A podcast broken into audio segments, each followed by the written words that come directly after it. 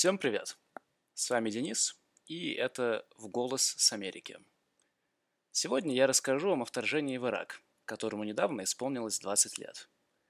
Примерно три четверти этого материала я подготовил как раз э, за неделю до 20-й годовщины американского вторжения, а записываю это аудио я спустя почти полгода, в июле 2023 Почему так вышло? Мало того, что я не историк и не ведущий подкастов, меня к тому же попросту перекрыло от этого проекта. Отчасти банально из-за объема военных преступлений и общей жестокости, которыми было бы неправильно пренебречь. И отчасти из-за того, что как будто нехорошо хайпить на этой теме. Позже я все-таки вернулся к мыслям об этом проекте, потому что если в англоязычной среде мне известны качественные ресурсы про войну в Ираке, то в аналогичных русскоязычных материалов я не встречал. Когда я вбил в YouTube откуда еще людям что-то узнать, «Война в Ираке», первое предложенное видео было от Максима Каца. У этого довольно свежего получасового видео уже около миллиона просмотров, что минимум на порядок больше, чем у всех остальных. И мне стало интересно. Если это видео уже адекватно освещает тему, то зачем мне изобретать велосипед? Как вы уже поняли, из самого факта существования этого подкаста тема не была освещена адекватно. Его видео можно долго критиковать, но мне это не интересно, а вы после ознакомления с моим материалом сможете сами для себя это сделать. Для меня видео Катса был один конкретный триггер. Видите ли, в его получасовом нарративе подозрительным образом полностью отсутствует один, казалось бы, релевантный термин. Может быть, вы о нем слышали. Нефть. Каким-то образом Максиму Кацу удалось рассказать про иракскую войну, ни разу не упомянув нефть. И это вроде как э, либеральных взглядов человека, которого вроде как слушают э, умные что важно, антивоенно настроенные люди. Но какой толк э, в антивоенных настроениях, если мы не можем указать причину войны? Какие полезные предписания может дать антивоенное движение, если его анализ построен на ошибочном фундаменте? Причем анализ не какой-то локальной или давно забытой войны, а определяющей войны этого века – нет, простите, но об этом невозможно молчать. Я подозреваю, что это упущение было следствием некоторого мировоззрения Каца. Это само по себе нормально. У меня тоже есть мировоззрение, и оно отражается в моем материале. Но мой подход, э, как мне кажется, выгодно отличается в двух планах. Во-первых, я не скрываю свое мнение и не тревожусь о сохранении нейтралитета. Я вертел этот нейтралитет э, на своей оси зла. А, во-вторых, я подкрепляю свой анализ э, фактами и ссылками, которые вы можете найти э, в конце прикрепленного PDF-файла. Итак, приступим. Война в Ираке – удивительное по своей жестокости, важности и в то же время нелепости событие. Казалось бы, кто не знает об этой войне? Что они еще не знают? Все же понятно. Правительство Буша-младшего приврало о преступлениях Саддама, чтобы оправдать вторжение в богатой нефтью страну, устроил ему быструю расправу, что-то там делали 8 лет или около того, и дружно свалили под давлением западного гражданского общества. После этого что-то почему-то пошло не так, э, появился и разросся ИГИЛ, но в целом не все так плохо, и в новостях Ирак э, почти не фигурирует. Что нового тут можно сказать? Ничего нового, только хорошо забытое старое. Что если я скажу вам, что эта война началась на 10, а то и на 20 лет раньше, и что она до сих пор не закончилась? Что если я скажу вам, что эта война фундаментальная для понимания нынешнего мироустройства?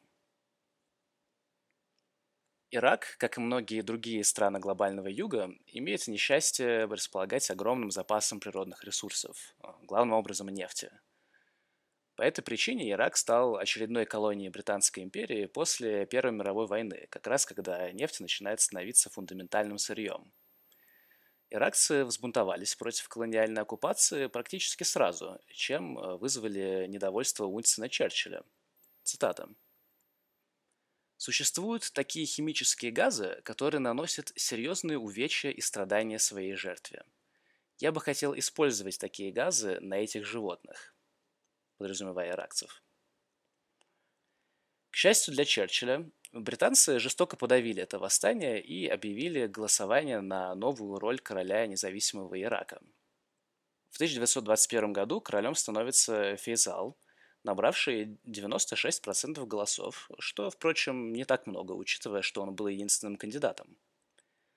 Независимость была исключительно формальной, э, поскольку Великобритания оставляла за собой полное право на иракскую нефть э, через консорциум Iraq Petroleum Company, э, далее IPC, и право на ввод войск в случае народных волнений или боевых действий. Не буду забегать вперед, но вся эта ситуация нам потом кое-что напомнит. Разумеется, такой независимый Ирак не слишком устраивал самих иракцев.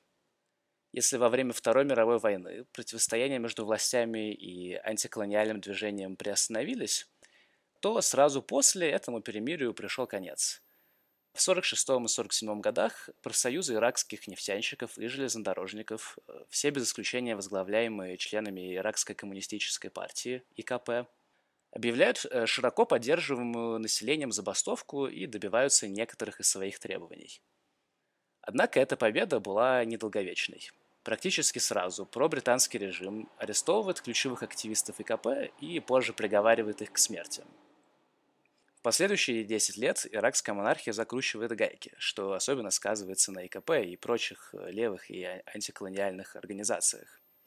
И, конечно, обычные иракцы, оказавшиеся под крылом просвещенного и цивилизованного британского колониализма, жили в трущобах, голодали и не имели никакого социального обеспечения.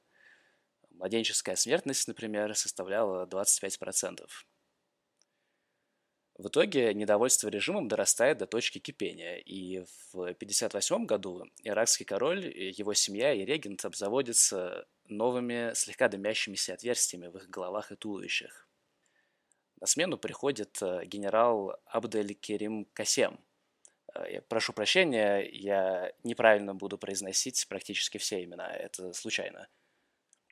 Так вот, генерал э, Абдель Керим Касем, заручившись поддержкой армии ИКП, провозглашает первую действительно независимую Иракскую республику и первое независимое иракское государство за более чем пять веков – Примерно в это же время СССР предложил мораторий на любое вмешательство со стороны участников Холодной войны в Ближний Восток, в том числе эмбарго на оружие, вывод войск и закрытие военных баз. К сожалению для СССР и еще большему сожалению жителей Ближнего Востока, это предложение было отклонено – ИКП, несмотря на свою поддержку революции 1958 года и несмотря на быстро растущую численность в начале 60-х, ИКП была четвертой крупнейшей коммунистической партией в мире. А, получили они от Касема достаточно мало уступок. В новом ЦК им досталась всего одна вакансия, которую заняла Назиха Аль-Дулайми, первая женщина-министр Ирака. Но в остальном повестка ИКП не была в приоритете – под руководством Касема, тем не менее, были приняты прогрессивный семейный кодекс, земельная реформа и, барабанная дробь, национализация нефтяных месторождений. Намеченная национализация проходила в два этапа. Сначала британским и американским акционерам IPC предложили, казалось бы, весьма гуманные уж точно не вымогательские или коммунистические условия – продажа 20% акций правительству Ирака и найм иракских специалистов на разнообразные должности, в том числе ведущие. До этого, как вы понимаете, и сырье, и зарплаты уходили на Запад. Акционеров такие условия не устроили, и Касем экспроприировал концессии IPC, которые, напоминаю, были выданы им марионеточным режимом короля Фейсала. Но экспроприировал лишь те концессии, на которых не велась добыча – Простыми словами, Касем хотел установить энергетическую независимость Ирака от западных акционеров, но в качестве компромисса, не желая будить тигра, оставил все активные месторождения в их руках. Возможно, Касем, как истинный борец с британским колониализмом, нарочно не был знаком с высказыванием Черчилля. Нельзя договориться с тигром, когда твоя голова у него в пасти. В 1963 году в результате государственного переворота, организованного партией Баас, Касем был осужден, убит и показан посмертно по серии передачи, в которой солдаты глумились над его безжизненным телом. В партии БАС тогда числился молодой и, надо сказать, весьма привлекательный, можете погуглить фотки, если не верите, а, некто Саддам Хусейн. Опять же, не забегая вперед, но кое-что из этого повторится.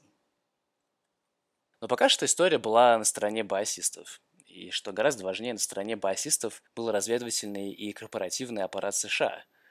После переворота 1963 года все поползновения в сторону национализации нефти были приостановлены, а ирако-американские отношения достигли своего пика в 20 веке. Не будем игнорировать слона в комнате и поставим вопрос прямо. Сыграли ли США роль в этом перевороте? Потому что если да, если США прямо помогли установить в Ираке диктатуру партии Саддама и его единомышленников, то вся последующая история оказывается ну просто мрачнейшим зашкваром. Итак, очевидно, у ЦРУ был мотив – отстаивание дружественных корпоративных интересов. Очевидно также, что у них были доступные средства – спонсирование и дирижирование государственными переворотами к тому времени уже крепко вошли в дипломатический арсенал США. Вспомните Гаити, Конго, Кубу, Филиппины, Иран и прочее, прочее. Что насчет свидетельств? Есть неоспоримые свидетельства, что, во-первых, ЦРУ планировали покушение на Касема с 1961 года, в том числе по прямым указаниям президента Кеннеди в 1962 году. Во-вторых, высокопоставленные официальные лица партии БААС, включая Саддама, были в контакте с американскими послами и разведчиками. В-третьих, после переворота США начали продавать Ираку военное оборудование и передавали иракскому правительству листы подозреваемых и реальных коммунистов, которые баасисты потом тысячами сажали в трудовые концентрационные лагеря IPC или попросту истребляли. И в-четвертых, в более поздних интервью басисты прямо признавали полученную ими помощь от ЦРУ и критическую важность этой помощи. В свете этих фактов мы можем с уверенностью сказать, что басисты не пришли бы к власти без помощи американцев.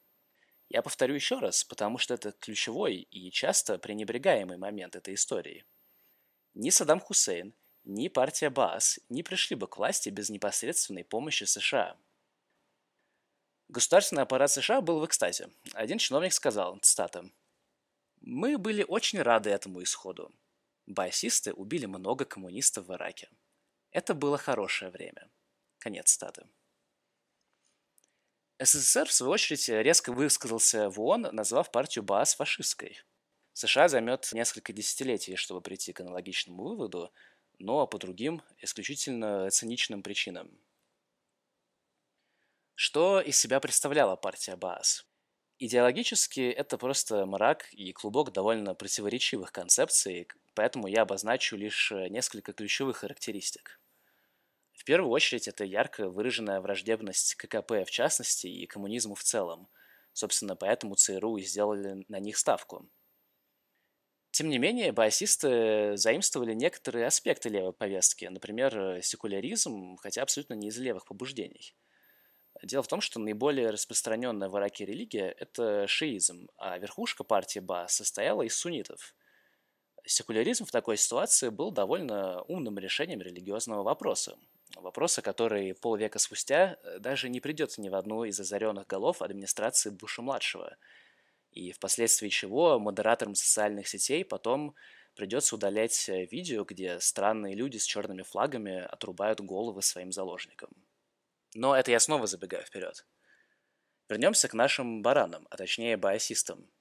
Они не теряют время и в 1968 году снова с весьма вероятной поддержкой ЦРУ полностью захватывают власть, тогда как раньше им приходилось назначать аутсайдеров на довольно символические должности. С переворотом 1968 года молодой энергичный Саддам начинает сосредотачивать власть в своих руках, хотя его дядя Ахмад Хасан Аль-Бакр формально оставался премьером до 1979 года. За это время Саддам наконец-то успешно национализирует нефть и делает это как раз перед энергетическим кризисом 1973 года. Возросшие цены на нефть пополняют иракскую казну, и, к чести баасистов, э, на эти средства они разворачивают масштабную модернизацию и индустриализацию – Практически все иракские деревни получают электричество и водопровод, э, повсеместно строятся больницы, и Ирак становится второй по величине арабской экономикой. Правительство Аль-Бакра и позже Саддама было все еще жестоким и авторитарным, но важно понимать, Ирак однозначно был модернизированной страной, пусть даже сырьевой экономикой. Такой проступок, модернизация прежней колонии и национализация нефти, не мог остаться незамеченным и безнаказанным со стороны США. И, чтобы напомнить Саддаму, кто на Ближнем Востоке главный, ЦРУ финансировала курдов во Второй Ирако-Курдской войне. В 1975 году США помогают Саддаму и иранскому шаху заключить соглашение о ненападении, поскольку у Ирана были оспариваемые Ираком территории с нефтяными месторождениями. Это соглашение было шагом в сторону нормализации отношений между США, Ираном и Ираком. Почти моментально США и иранский шах э, перестали снабжать курдов, и Ирако-Курдская война закончилась молниеносно. Она привела к насильственной миграции сотен тысяч мирных курдов. Это будет не последний раз, когда США используют курдов, а затем оставят их погибать, когда те изживут свое практическое применение. В 1979 году Саддам идет в банк он вежливо смещает дядю Ахмада на посту премьера Ирака. Будучи к тому времени де-факто правителем уже несколько лет, Саддам не находит практически никакого сопротивления. Примерно в это же время на востоке от Багдада ситуация ровно противоположная. Марионеточная монархия иранского шаха насильственным путем сменяется Исламской республикой Аятоллы Хамейни. Этот поворот событий станет ключевым в развитии региона – в одночасье Саддам, успевший заработать врагов в Вашингтоне за национализацию нефти и за подписание договора о дружбе и сотрудничестве с СССР, становится, конечно, не союзником, ни в коем случае, но полезным инструментом в связи с вышеупомянутыми спорными территориями. В назревающем конфликте между двумя диктатурами, где обе присвоили себе свою нефть, США выбрали поддержать Ирак, главным образом поставками оружия – и не просто оружие, а оружие массового поражения. Запомним это на будущее. Ирак и Иранская война началась в 1980 году и была задумана Саддамом как э, маленькая и победоносная. Действительно, оспариваемая и нефтеносная территория Хузистан была оккупирована в течение нескольких дней. Однако, несмотря на поддержку США, Западной Европы и стран залива, Саддам начал проигрывать войну к 1982 году, После дружественного визита в Багдад Дональда Рамсфельда, неформально представлявшего президента Рейгана, у иракских войск появляется арсенал химического и биологического оружия, который они обильно используют против иранцев. В частности ради, Саддам покупал химическое оружие не только у американцев, но и у всей Западной Европы. Особенно сюрным был случай ФРГ. Ираку они продавали химическое оружие, а Ирану – защитную экипировку от химического оружия – Израиль вообще продавал оружие Ирану и бомбил Ирак. Это я все к тому, что негласной, но основной задачей США и Западного блока было ослабить обе страны как можно больше. Небольшое отступление, не имеющее ключевого значения, но все же занимательное. Если вы знакомы с историей аварии на Чернобыльской АЭС, вы можете знать, что в первые минуты после взрыва было предположение, что взрыв вызван бомбежкой – Э, я раньше не придавал этому значения, потому что думал, что имелась в виду какая-то абстрактная американская агрессия. На самом же деле это опасение было вызвано операцией «Опера», при которой в 1981 году израильские бомбардировщики уничтожили недостроенный ядерный реактор Асирак в Восточном Ираке. Собственно, тот злополучный тест на ЧАЭС замышлялся как тестирование свойств реактора в случае внезапного лишения питания, например, из-за бомбежки, аналогичной Асираку. Но вернемся к теме. К 1988 году, когда Иран и Ирак подписали мирное соглашение с полным сохранением статуса КВО, задача по ослаблению обеих стран была более чем выполнена. За время войны экономика Ирака стагнировала. Ирак брал большие долги у Кувейта, в числе других стран, и был вынужден провести частичную приватизацию, бенефициаром которой оказался западный капитал. 180 тысяч иракцев и полмиллиона иранцев погибли, а полтора миллиона были ранены. К концу войны американцы сбили иранский пассажирский самолет, и когда Буша-старшего, избравшегося тогда в президенты США, попросили дать комментарий, он сказал, «Я не буду извиняться за действия США. Мне все равно на факты. За год до этого шальная ракета иракцев попала в американский разведывательный корабль и убила 37 американских солдат на борту. Саддам извинился перед Рейганом, и инцидент был замят. Жизни иракцев и иранцев, разумеется, ничего не значили для США, но на этом примере мы видим, что даже их собственные военнослужащие не более чем пешки в геополитическом квесте по наращиванию капитала.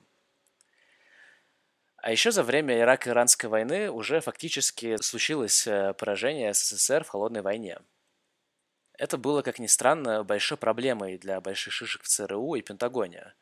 Буквально весь резон Дета ЦРУ заключался в борьбе с мировым коммунизмом, а он очень не кстати оказался на грани краха. Кроме Кубы, Вьетнама и КНДР, в каждой из которых американцы успели жидко обосраться и не хотели повторять, у США как будто не осталось врагов. А как вы понимаете, перспектива мира во всем мире не очень-то радужная для разведывательного аппарата и производителей оружия. Даже с Китаем Ричард Никсон успел договориться в 70-х. На кону были большие деньги. Военный бюджет США с 60 -го года до 90-го возрос в 7 раз, до 325 миллиардов долларов. Это не те средства, которые хочется терять. А тут очень удобно оказался Ирак, относительно небольшая, но очень богатая ресурсами страна, во главе с человеком, который уже успел зарекомендовать себя как недостаточно дружественного западному капиталу. Ждать подходящего повода пришлось недолго – Ослабленный войной в Иране, Саддам запросил кувейтских банкиров ослабить условия выплаты долгов, на что те ответили резким отказом. Саддам позже вспоминал, что кувейтский эмир пообещал Саддаму сделать Ирак настолько бедным, чтобы каждая иракская женщина оказалась, цитата, «10-долларовой проституткой». Весной 90-го года Саддам, в течение 10 лет получавший химическое и биологическое оружие от США и Великобритании, мог увидеть по публично доступным записям заседания Конгресса США, что у американцев не было никаких обязательств перед Кувейтом. Ирако-кувейтские территориальные споры абсолютно не волновали США, как будто. В мае он предложил Кувейту по-хорошему отдать кусок своей территории по надуманным причинам – Кувейцы, получив от американцев приватное обещание поддержать их в случае войны, отказались. Саддам воспринял это как сигнал к действию и собрался аннексировать Кувейт полностью. Мало того, что это решило бы его проблему с долгами перед Кувейтом, он бы к тому же получил доступ к кувейтским месторождениям. В начале лета иракская армия проводила подготовку около границы, о чем Бушу было доложено, но он посоветовал кувейцам демобилизовать свою армию – в то же время американская армия проводила подготовительные военные игры, но не в Кувейте, а в штате Род-Айленд. Более того, кувейтский дипломат в Штатах послал предупреждение домой о готовящемся вторжении, но его проигнорировали. Когда после войны он созвал пресс-конференцию, в зал ворвались солдаты и разогнали всех собравшихся – ну, вы поняли. А, гораздо проще напасть на страну-агрессора, поэтому американцы не хотели случайно сорвать планы Саддама по вторжению в Кувейт. Так что план был произведен в действие, и Кувейт был полностью оккупирован в течение нескольких недель. Тут и начался цирк с конями, также известно как война в заливе. Внезапно США передумали – Э, фактическая причина была одна, мы ее уже разобрали. Э, формальных причин было много, но для американского электората, которому слова Ирак и Кувейт э, говорили примерно столько же, сколько метр, градус Цельсия или бесплатное здравоохранение, была выдумана потрясающая по своей комичности причина. 10 октября 1990 года в Конгрессе США выступила 15-летняя Наира – Э, которая на идеальном английском рассказала об увиденных ей ужасах иракской оккупации. Э, что же в этом комичного, спросите вы? Двумя годами позже выяснилось, что Наира была дочерью кувейтского посла, а ее обращение к Конгрессу оказалось полностью сфабриковано лоббистской группой «Граждане за свободный Кувейт». В январе 1991 года началась высадка американо-британских войск э, в Кувейте, сопряженная с полномасштабной бомбежкой Ирака – в том числе по гражданским целям, в том числе бомбами, содержавшими переработанный уран. К марту иракские войска капитулировали.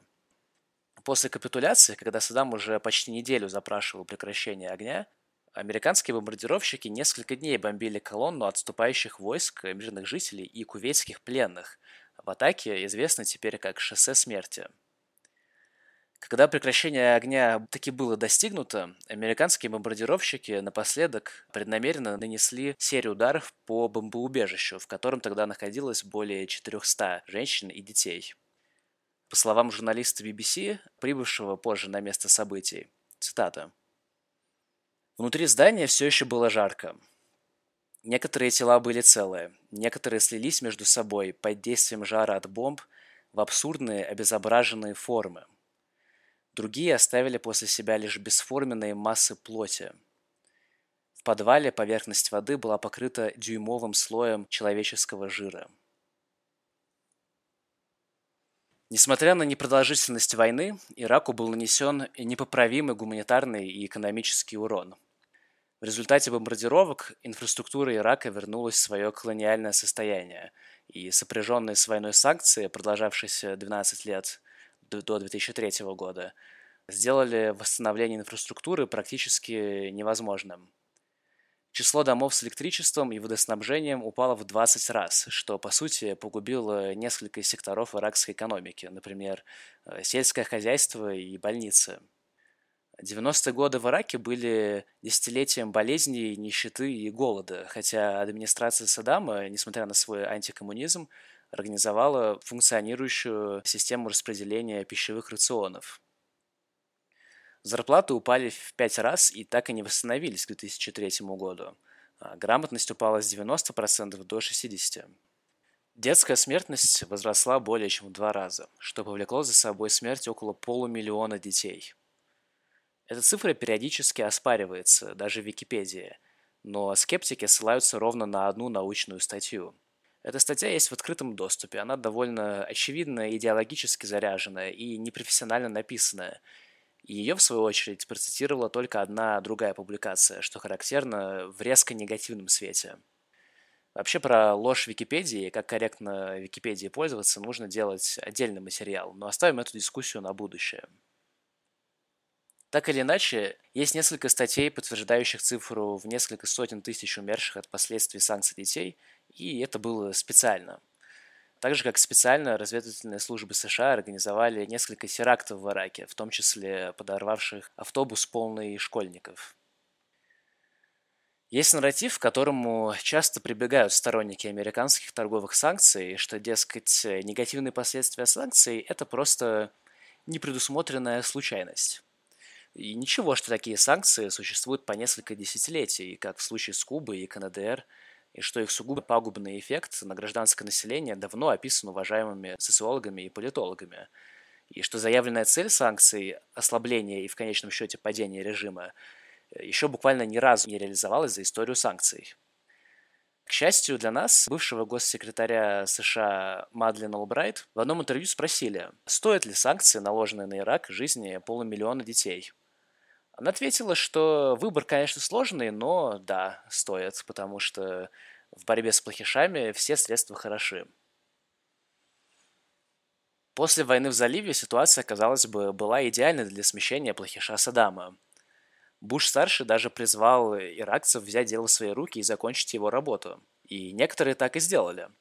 Помните курдов, которых американцы в первый раз опрокинули в 1975 году? И помните, я обещал, что это будет не в последний раз. Так вот, у курдов были хорошие шансы завершить начатое. Армия Ирака была раздроблена, инфраструктура разрушена, а многие арсеналы оружия остались без присмотра. Каково же было удивление курдов, когда эти арсеналы оказались пустыми? Дело в том, что американцы взяли это оружие и продали своим союзникам, храбрым афганским маджахедам, которые впоследствии расколются на Талибан и Аль-Каиду. Если все это вам еще не кажется запредельно нелепым, то вот вам еще – в 1998 году США, Саудовская Аравия и Талибан почти заключили сделку по выдаче Осама бен Ладена в руки Пентагона. Но из-за терактов в посольствах США в Кении и Танзании США отказались от сделки. Вместо этого они разбомбили завод по производству медикаментов в Судане, который якобы снабжал Бен Ладена химическим оружием. Это было как бы репетицией по наказанию не связанной с Бен Ладеном страны за теракты Аль-Каиды. Утром 11 сентября 2001 года что-то произошло, но я не помню что. 11 сентября разделила историю на до и после, но не имела никакого отношения к Саддаму. 16 из 19 пилотов 11 сентября были саудитами. Бен Ладен также был саудовским олигархом. И саудиты вообще-то давно, еще до времен войны в заливе, были в контрах с Ираком и союзником США, кем они остаются по сей день. Тем не менее, в 2001 году у США уже был подходящий враг и не было только подходящего предлога повоевать. Кампания по демонизации Саддама в умах американцев была начата, что называется, когда трупы еще не остыли. Уже 12 сентября бывший директор ЦРУ Джеймс Вулси сообщил с экранов свободного и честного американского телевидения, что, возможно, за атаками стоит именно Саддам Хусейн. Я опять сделаю небольшое отступление и отвечу на вопрос, который может быть у вас на уме.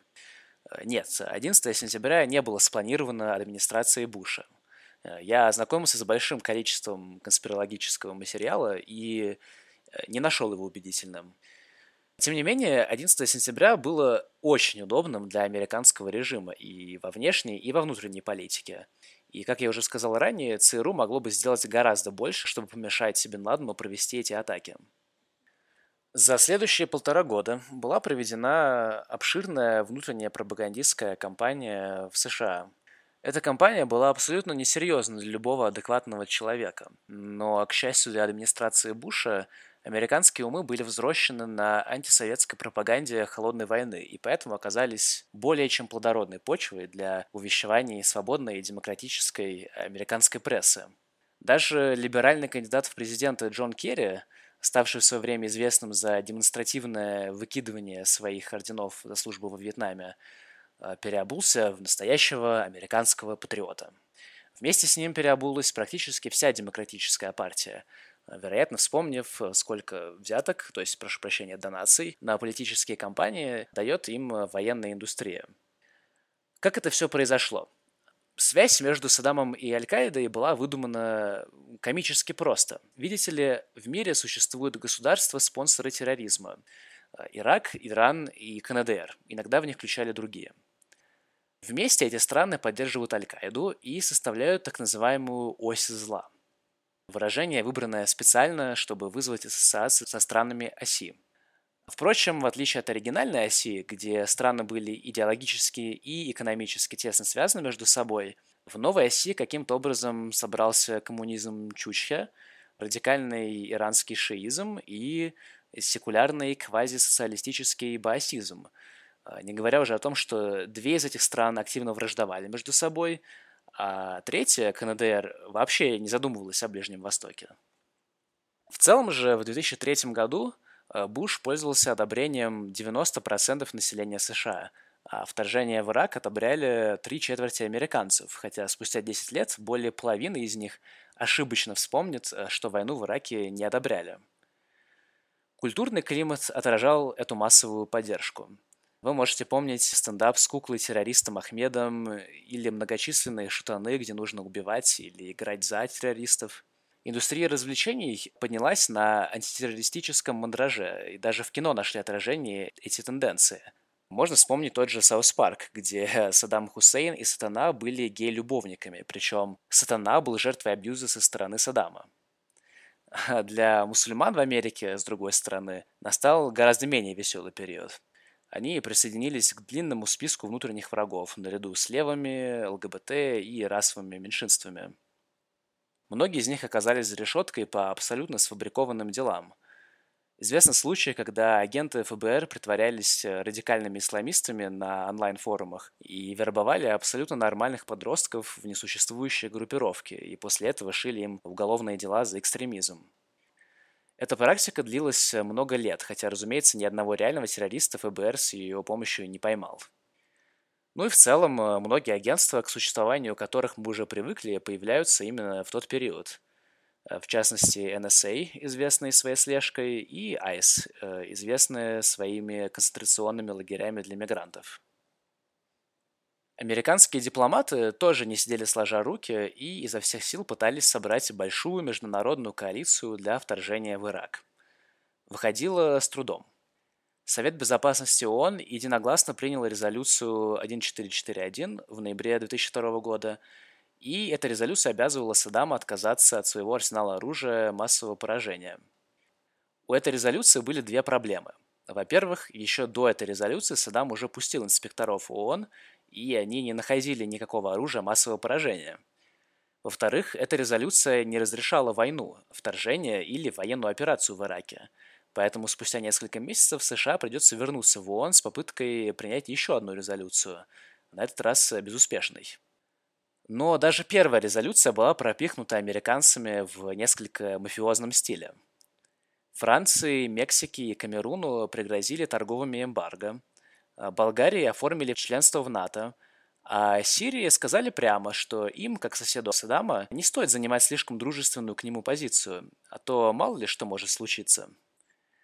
Ну и чтобы вы понимали исключительную символичность резолюции ООН – к ноябрю 2002 года, когда эта резолюция была принята, американская армия уже готовилась к вторжению в Ирак, а к январю 2003 года мобилизованные американские войска в странах Персидского залива насчитывали более четверти миллиона.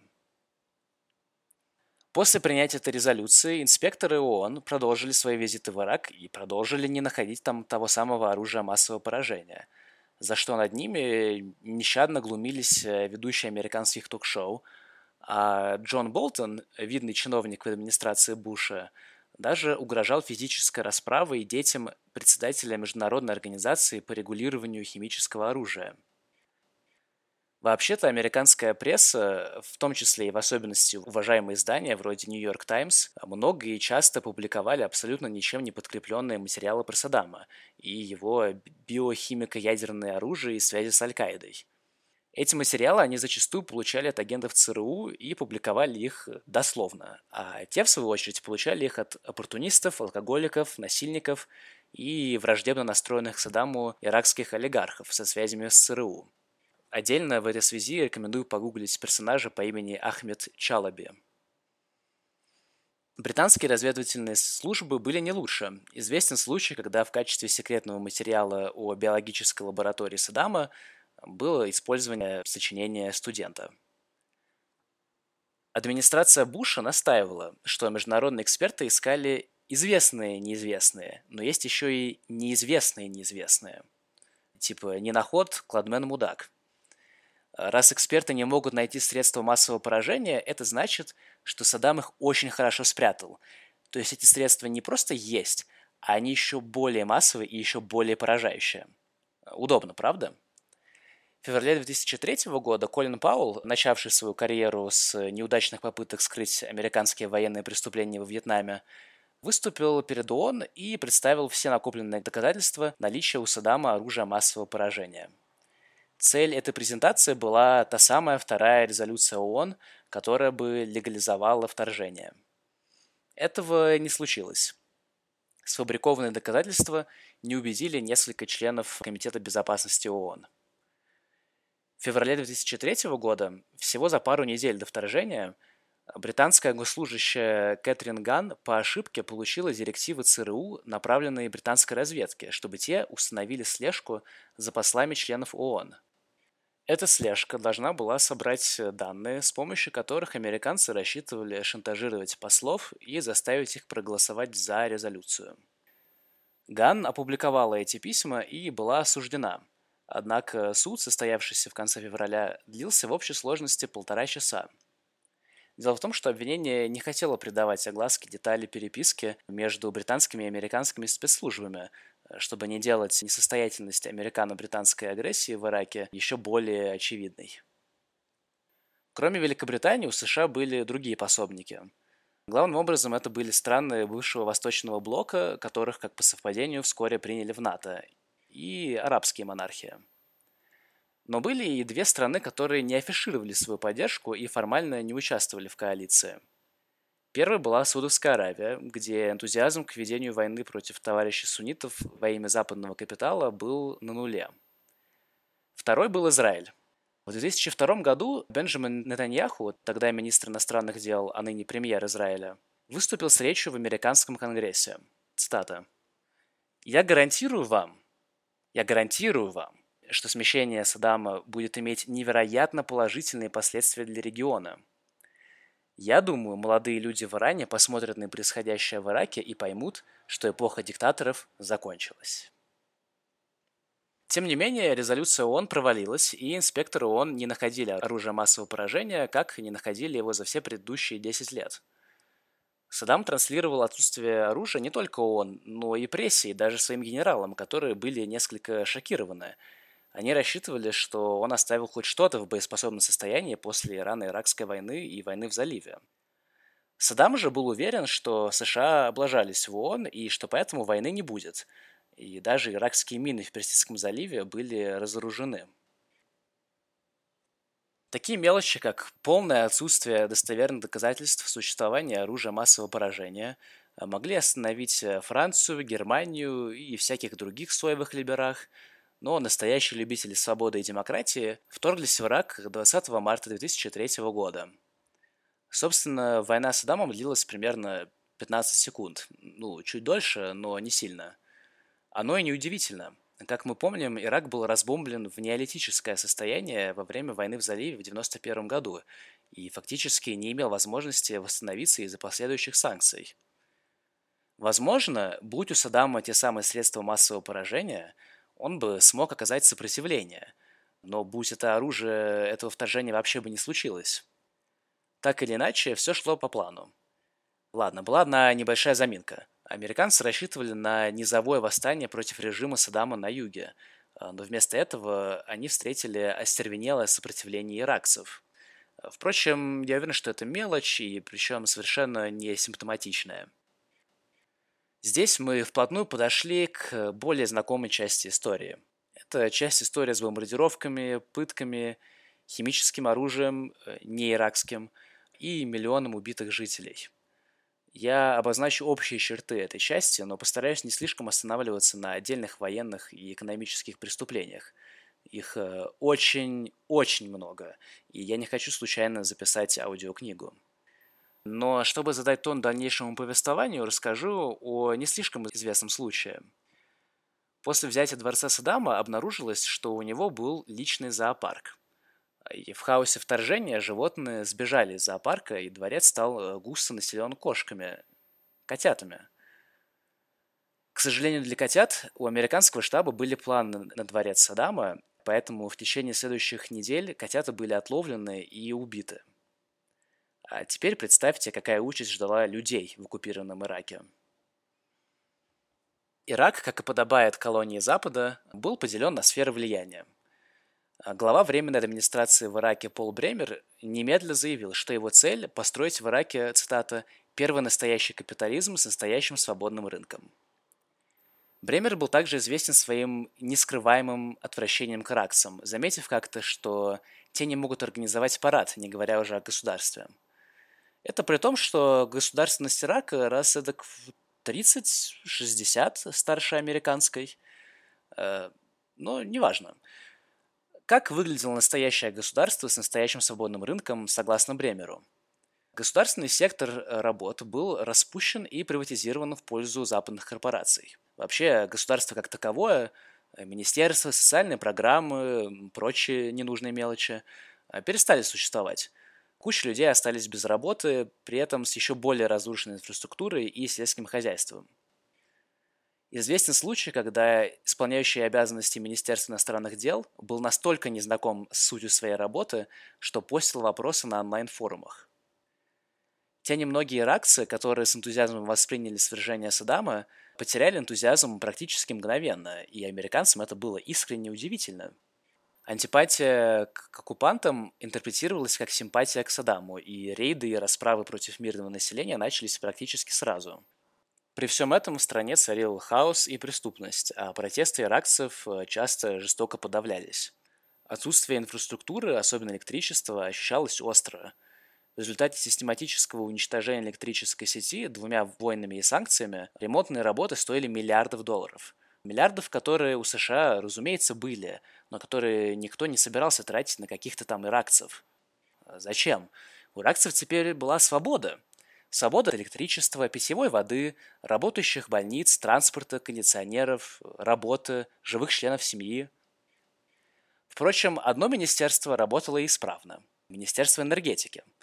Не теряя времени, оно стало быстро распродавать государственные активы на нефтяные месторождения частным западным корпорациям и их дочерним компаниям. А еще была полиция. Новоиспеченная иракская полиция была возглавлена бывшим заведующим полицией города Нью-Йорк, известным своей жестокостью и связями с мафией еще тогда. Полиция Ирака в итоге тоже станет отличительным признаком американской оккупации.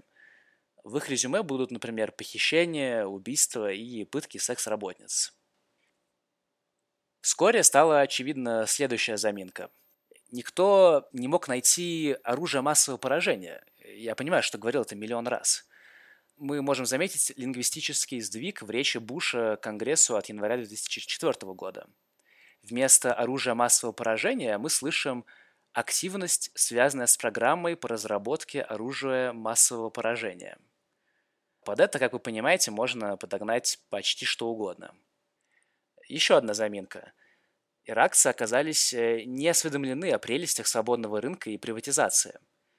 В результате нее тысячи иракцев потеряли работу и, мягко говоря, были не в восторге от этого. Насколько не в восторге? Известен случай, когда рабочие недавно приватизированной компании по производству растительного масла казнили своего менеджера и передали послание, что дальнейшие увольнения приведут к дальнейшим смертям.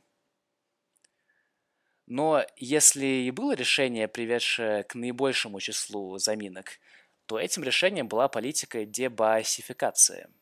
По аналогии с денацификацией, в ходе которой в теории американцы избавили госаппарат ФРГ от нацистов, здесь они планировали избавить Ирак от баасистов. Не будем слишком долго задумываться об уместности сравнения умеренно авторитарного режима Саддама с Третьим рейхом – не будем также задумываться о том, что США были активными пособниками обоих режимов. Сфокусируемся на политике дебаасификации и что она из себя реально представляла. Реально, каждый член БААСа, который мог быть вообще не задействован в активностях партии, был уволен со своей работы и отказан в последующем найме. Иракское общество таким образом потеряло докторов, инженеров и прочих критически важных в этот период реконструкции профессионалов. Также была распущена армия Ирака – а, это полмиллиона человек, у которых теперь не было зарплаты, зато были стволы и военная подготовка. А, для сравнения, новая колониальная армия на начало 2004 года составляла менее 5000 солдат. Случившееся далее вас шокирует. В декабре 2003 года можно было подумать, что американцы выиграли войну с терроризмом. Во-первых, генерал Каддафи добровольно остановил разработку оружия массового поражения – что сначала сблизило его с Западом, а потом, вы помните. А во-вторых, американская армия нашла и арестовала Саддама. То есть все, война закончена. Упс, выясняется, что атаки на американцев возрастали быстро и стабильно. Дело в том, что, как бы это сказать, американцы успели за это время заебать почти всех иракцев, вне зависимости от вероисповедания и положения в иракском обществе. На фоне полного захерения государственных структур э, в постсадамовском Ираке проявились те самые демографические трения, которые баасисты в свое время прагматично решали. Во-первых, все более заметными стали общественно-религиозные организации шиитов, которые при суннитах-баасистах вынуждены были оперировать на полуподпольной основе. Большинство иракцев были шиитами, и большинство шиитов были из более бедной прослойки, поэтому оккупация и сопряженные с ней решения колониальной администрации ударили по ним довольно сильно. Эти шиитские организации были разрозненными и имели разные повестки. В частности, одна из них возглавлялась относительно либеральным клериком Абдул-Маджид Аль-Хуи. Американцы считали его перспективным для сотрудничества – Вообще, среди американского генштаба было распространено заблуждение, что в Ираке существует э, секулярный средний класс, э, жаждущий освободиться от оков Сдама, и что этот средний класс э, возьмет бразды правления в свои руки. Проблема только в том, что какой бы то ни было средний класс в Ираке перестал существовать в результате войны и санкций 90-х годов. Так или иначе, Аль-Хуи был убит при неясных обстоятельствах, скорее всего, от руки подопечных Муктады Ассадра – другого шиитского лидера. Поначалу американцы были не в восторге, но восприняли это как обычное дело. Ирак в это время был чрезвычайно нестабилен, и американцы считали, что это незначительные между собойчики нецивилизованных иракцев. В этом они серьезно заблуждались. Асадр представлял многочисленную, организованную и умеренно религиозную прослойку шиитов, которые быстро набирали популярность за счет своей антиамериканской позиции – Американцы случайно легитимизировали Асадра еще больше, когда не пригласили его в подконтрольный американцам Временный Иракский Конгресс. Низовое движение Асадра в итоге формируется в так называемую армию Махди, хотя это скорее напоминало народное ополчение, нежели настоящую армию. Параллельно с этим, из-за вторжения США в Ираке и в соседних с Ираком странах растет радикализм суннитского пошиба – и террористы-сунниты устраивают серию терактов, возрастающих по своей жестокости и частоте с 2003 по 2004 год.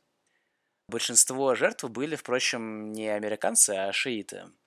После очередного теракта против шиитов и, как обычно, скудной помощи от оккупационных войск, Пол Бремер закрывает издательство газеты «Армии Махди». Никто же не обещал свободу прессы. За этим последовала эскалация, и вообще-то армия Махди в течение 2004 года контролировала разные регионы Ирака. Однако именно суннитские радикалы были затронуты смещением суннитского Бааса больше всех, и поэтому именно они в это время оказывали наибольшее сопротивление американцам. Мы не будем путать этих радикалов из Ирака с иностранными радикалами, которые тоже терроризировали в основном иракских шиитов, хотя американцы их с удовольствием путали – Таким образом, нарастающее волнение можно было списать на иноагентов и сохранить имидж якобы популярной среди иракцев оккупации. Одним из таких импортных террористов был Азаркави. Иорданец по происхождению, Азаркави числился афганским маджахедом в 80-е, то есть он тоже пользовался поддержкой США в свое время. Однако почти все 90-е он провел в тюрьме – Перед вторжением в Ирак Азаркави был ключевым персонажем в американском нарративе, поскольку он должен был быть связующим звеном между Аль-Каидой и Саддамом, то есть между 11 сентября и Саддамом. В реальности Саддам, скорее всего, даже не знал о местоположении Азаркави. Также и в оккупированном Ираке американцы приписывали Азаркави гораздо большую роль, нежели в реальности, поскольку за его терактами можно было не замечать сопротивления, собственно, иракцев – что характерно, после смерти Азаркаеви в 2006 году количество терактов только продолжит расти. Откуда взялись радикальные иракские сунниты? Они появились из-за факторов, которые мы обсуждали. Экономический коллапс, разгон армии и растущее политическое влияние шиитов, которые воспринимались суннитским меньшинством как э, коллаборационисты с оккупацией и, возможно, экзистенциальная угроза – Конечно, надо понимать, что шииты и сунниты ни в коем случае не были монолитными блоками. Это был нарратив, удобный для американского телезрителя, в среднем довольно российского и необразованного. Но в реальности группировки формировались не только по религиозным, но и по семейным и общинным принципам.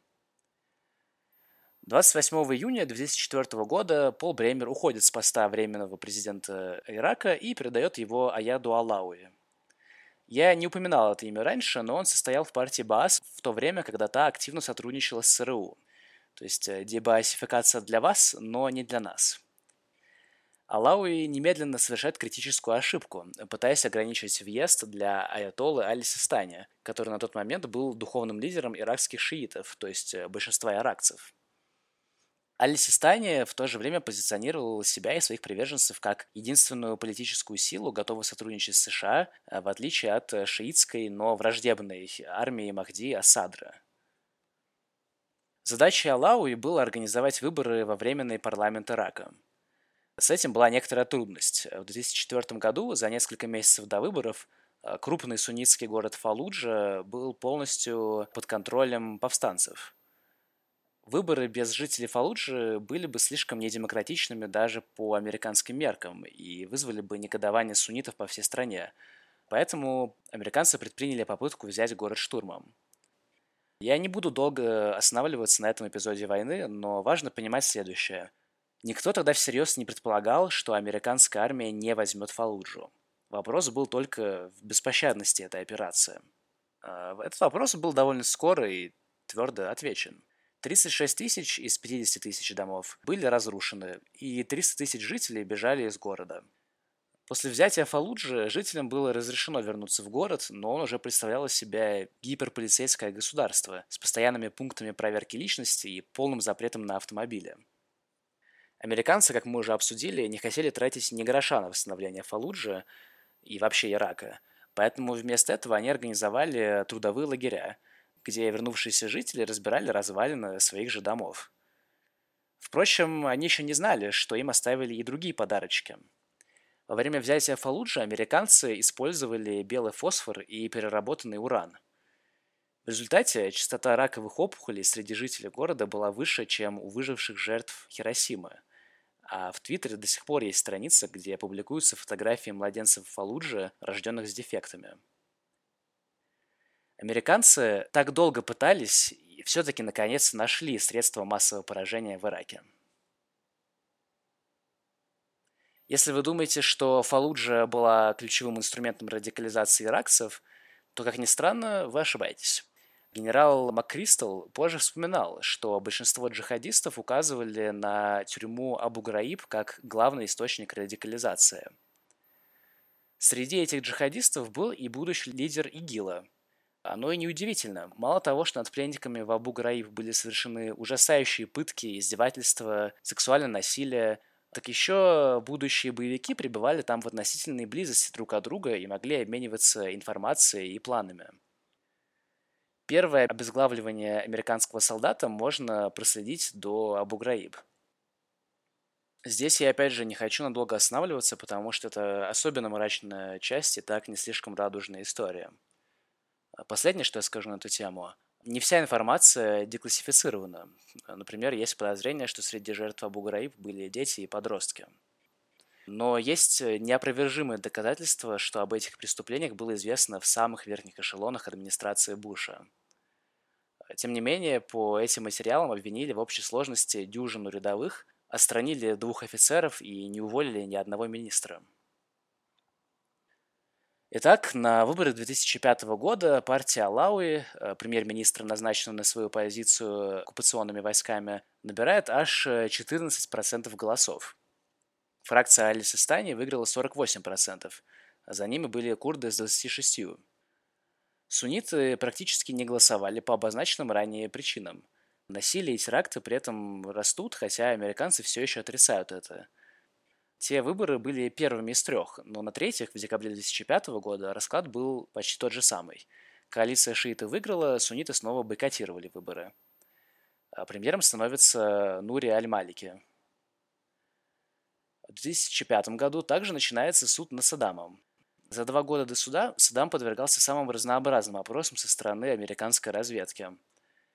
Один из его следователей по его делу опубликовал книгу об этом опыте в 2016 году – в этой книге Саддам предстает не как кровожадный диктатор, коим его изображали американские СМИ в 90-е и нулевые, а довольно ленивым бюрократом, который делегировал большинство своих обязанностей своим подчиненным. Что интересно и, надо заметить, логично, Саддам ожидал улучшения дипломатических отношений с США после 11 сентября. В конце концов, это был бы не первый раз, когда США обратились за помощью к Саддаму в вопросе устранения политических конкурентов. В 2006 году суд приговорил его к казни через повешение. Наивный слушатель может предположить, что его дело рассматривал Гаагский трибунал, но на самом деле это был марионеточный американо-иракский суд. Дело в том, что американцы не простили международной общественности сомнения в легитимности этой войны, и поэтому решили полностью обойти эту общественность. Саддама казнили в Курбан-Байрам, что в мусульманском календаре праздник прощения и мира, и поэтому это, мягко говоря, не добавило иракскому правительству популярности, особенно среди суннитов. Во время предсмертной речи Саддама кто-то из толпы перебил его проклятиями и всяческими посылами в ад, на что Саддам ответил «В ад, который сегодня Ирак?» Бурлящее до этого недовольство, теракты и похищения, изнасилования и армейские и полицейские беспределы перерастают в то, что уже можно с уверенностью называть гражданской войной. Все это на фоне резкого падения экспорта нефти в 2006 году и продолжающегося упадка элементарных социальных услуг. Так, уровень электрификации не восстановился даже до довоенного. Около трети населения было безработным, а число ежедневных гражданских смертей в результате насилия достигло 75. Падение экспорта нефти было особенно значимо, потому что других сравнимых статей бюджета у Ирака не было – а американцы никогда не рассчитывали что-либо отстраивать в разрушенной ими стране. Зато на непрерывный поток нефти они еще как рассчитывали. В этой связи американцы в 2006 и 2007 годах начинают наращивать военное присутствие в Ираке. Если раньше США следовали парадигме, в которой после смещения Саддама все само как-то разруливается, то теперь, когда сунниты и шииты настроены против Америки, приходится брать все в свои руки. В то же время американцы вложили порядка 150 миллионов долларов в местную экономику. Под местной экономикой я понимаю личные счета суннитских боевиков, с надеждой, что это боевики перестанут устраивать теракты. Боевики поблагодарили американцев за взятки, консолидировали власть и материалы и, разумеется, не перестали устраивать теракты. Более того, через несколько лет они образуют некую небезызвестную террористическую организацию. Вам может показаться, что это дикость, что Пентагон не может просто так выдать такую сумму денег, да еще непонятно кому. Но в реальности Министерство обороны США не может выполнить аудиторскую проверку уже на протяжении многих десятилетий – так что сколько там денег и как они тратятся, известно одному Аллаху. Наращивание военного присутствия имело, пусть и ограниченный, но успех. Количество терактов э, перестало расти. На этом фоне Буш э, принимает решение о сокращении военного персонала в Ираке в 2008 году, а его преемник Барак Обама полностью выводит войска из Ирака к 2011 году. Обама получает Нобелевскую премию, Ирак освобождается от американского военного присутствия, гражданская война заканчивается, всем спасибо, все свободны. Э, окей. Э, в реальности произошло вот что. Правительство Аль-Малики было чрезвычайно коррумпированное, и, в принципе, единственное, во что оно честно вкладывало средства, так это в создание мощного военного и полицейского аппарата. При этом благосостояние обычного населения оставалось едва ли отличным от времен гражданской войны – в то же время от иракского отделения Аль-Каиды откалывается нечто, называющее себя исламским государством. В 2013-2014 годах эта группировка занимает части Сирии и Ирака, в частности Фалуджу и Масул, город-миллионник, между прочим. Откуда у ИГИЛа были такие ресурсы? Во-первых, как обсуждалось, в Ираке было существенное меньшинство суннитов, которые после американской оккупации и гражданской войны остались практически ни с чем – это касалось как рядовых террористов, так и верхушки ИГИЛа. Известно, например, что членами ИГИЛа были двоюродный брат и племянник Саддама Хусейна, но и другие бывшие баасисты были на руководящих должностях. Во-вторых, американцы довольно небрежно раздавали оружие. Например, как я уже говорил, суннитским боевикам в качестве взяток, но еще и сирийским повстанцам, которые потом воевали на стороне ИГИЛ против правительства Асада. На этом я действительно подведу черту повествования. История Ирака на этом не заканчивается, и последствия американской оккупации до сих пор остро ощущаются. В Ираке, например, до сих пор расположены американские военные базы, несмотря на то, что парламент Ирака несколько раз голосовал за распуск этих баз. А американцы просто игнорируют парламент. Западные нефтегазовые компании до сих пор контролируют большой процент иракских месторождений – Социоэкономическая ситуация до сих пор во многом отстает от довоенного Ирака ранних нулевых и тем более 80-х. Это сами по себе объемные темы, а этот материал уже получается немаленьким. Так что перейдем к разбору полетов. Войну в Ираке на Западе и даже в русскоязычной либеральной среде часто называют ошибкой. Эту позицию можно понять. В Ираке никогда не было найдено оружие массового поражения, у Саддама не было связи с Аль-Каидой – Американские солдаты погибли просто так, и вроде даже сколько-то иракцев погибло, но это, конечно, не так важно. Сформировавшийся политический вакуум прямо привел к формированию ИГИЛ, а иракское общество не стало ни свободнее, ни богаче. Но дело в том, что заявленные причины вторжения были намеренным враньем, а последствия вторжения абсолютно приемлемой ценой, и ничего из этого не было ошибкой – даже поражающая ум дороговизна войны в Ираке, несколько триллионов долларов США, была допустимой. Буш и Чейни не платили за эту войну. Нефтегазовые гиганты Exxon, British Petroleum и Chevron не платили за эту войну. А ЧВК Blackwater и Halliburton тоже не платили. Они все нажились на этой войне, а заплатил за нее главный лох и опущенец на планете Земля – американский налогоплательщик – а вот что он, американский налогоплательщик, не воспользовался инструментами самой демократичной демократии и не остановил эту бойню?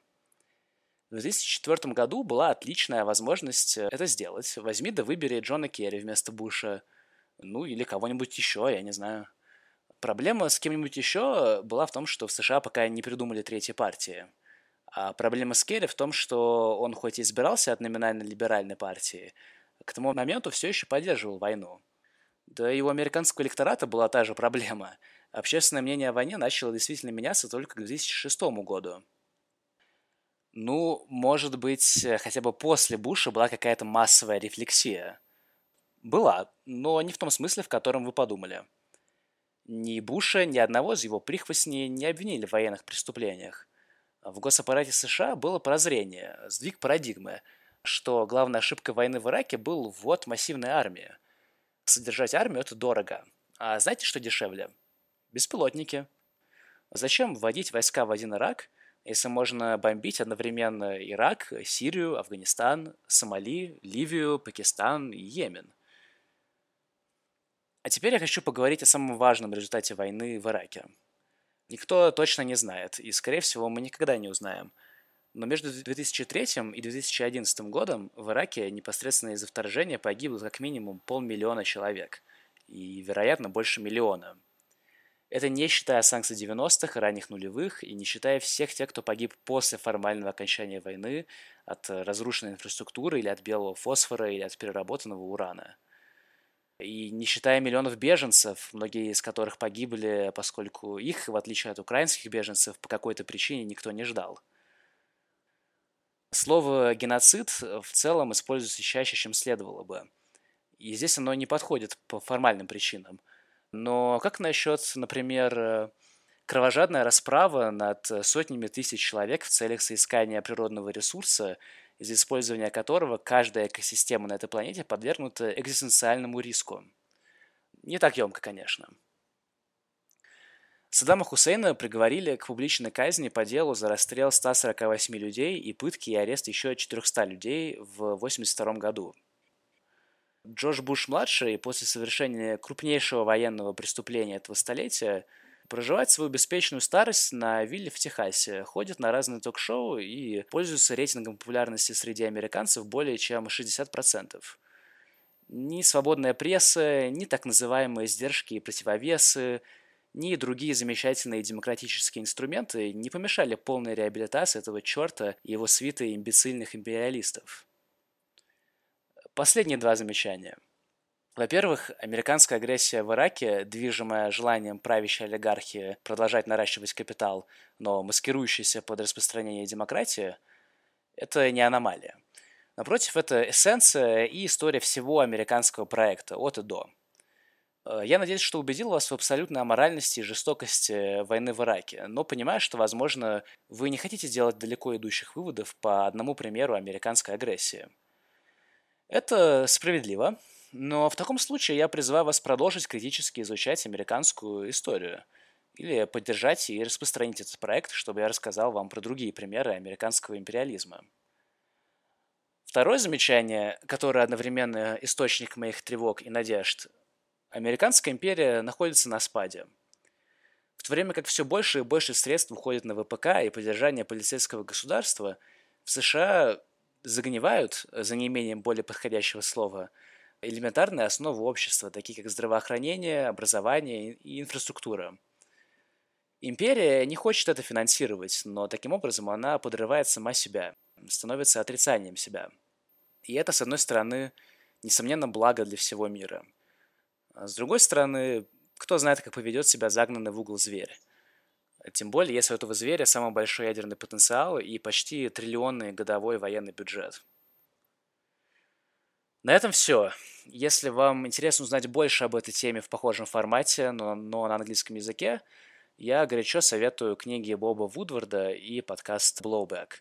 Во многом именно они стали источником вдохновения для этого материала. До новых встреч!